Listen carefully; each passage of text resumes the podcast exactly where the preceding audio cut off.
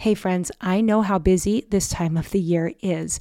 And as much as I love home cooked meals, sometimes there is just not enough time. But I have good news for you. Factor offers delicious, ready to eat meals, which can make eating better every day easy. Wherever tomorrow takes you, be ready with your pre prepared, chef crafted, and dietitian approved meals delivered right to your door.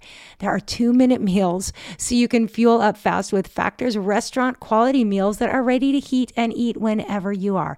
They have snacks and smoothies and more. There's a wide variety of options and 55 nutrition packed add ons that will help make your weekly meal planning even more delicious. So head over to factormeals.com forward slash Swanson50 and use code Swanson50 to get, you guessed it, 50% off. That's code Swanson50 over at factormeals.com forward slash Swanson50, and you're going to get 50% off. No prep, no mess. Factor meals are 100% ready to heat and eat, so there's no prepping, cooking, or cleanup needed. Yay for that. I'll be linking over in show notes as well, but go check it out and tell me how you enjoy your Factor meals.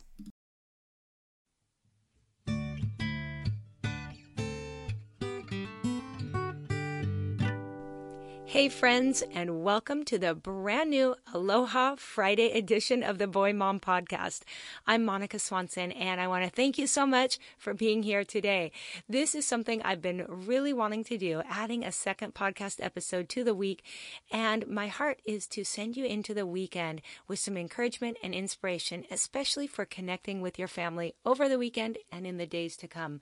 So I will be probably trying a few different things, and I'd love to hear from you. What what you like best, but I'm hoping for these to be short and sweet. They'll be mostly solo, though sometimes I'll have my guys on with me. And I just want to share some things we're talking about in our family, maybe a scripture that we are focusing on, something we're doing. I'm um, just some encouragement for you to hopefully send you into the weekend with something to connect with your family on. Um, I'm also hoping to cover some Q and A's at the end of these. I get a lot of questions and I don't always have time to respond, though I read them all and I do my best to respond. I thought it would be neat to take the questions I get most often and share a response so that others who might have the same question can hear my response. So I will be um, doing a Q&A at the end of today's episode. And really, I want to just use today as a time to welcome you to the new Friday edition. And I want to direct you to a couple free resources I have on my blog for you now. So what I've got is two things. One is a download you can print out. It's 12 scripture-based prayers for your kids.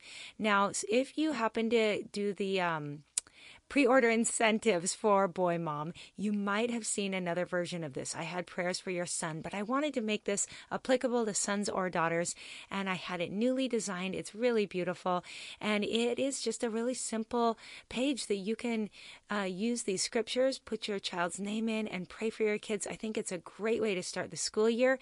Praying scripture for your kids is always a good idea, so I hope that you will hop over and find that on my blog. The other resource is really cool. It's called Five Ways to Connect with Your Son with five five ingredient or less recipes to help get you there. So the idea here of course is that the fastest way to a man's heart is through his say it for me that's right, his stomach. So, what I want to do is encourage you to connect with your son at all ages and stages of life. And why not use some food to help get you there? So, these are five different connecting points. I've got a variety of things in there, a few words about each that I think will really encourage you, and then a um, recipe to go along with it. And they're all really simple, they're all boy approved, things my sons like. And I think you're going to enjoy that resource. So, both of these are living right now on my homepage. So, you can send send your friends over to monicaswanson.com. Just scroll down to the bottom and you'll find both of them. And um, in the show notes today, I will also link to those resources. Now, I also want to mention that today I have a new blog post up. I know I haven't been blogging a whole lot this summer.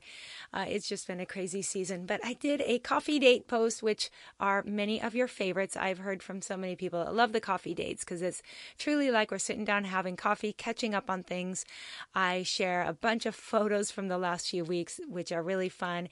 And maybe most importantly, I have a question for you. I am asking for feedback on a big decision I'm starting to work on making. So I hope you'll go over um, to my blog, find um, to my website, and click on blog, and you will find the most recent blog post. Always hope that you can give me some feedback in there. I look forward to hearing what you have to say.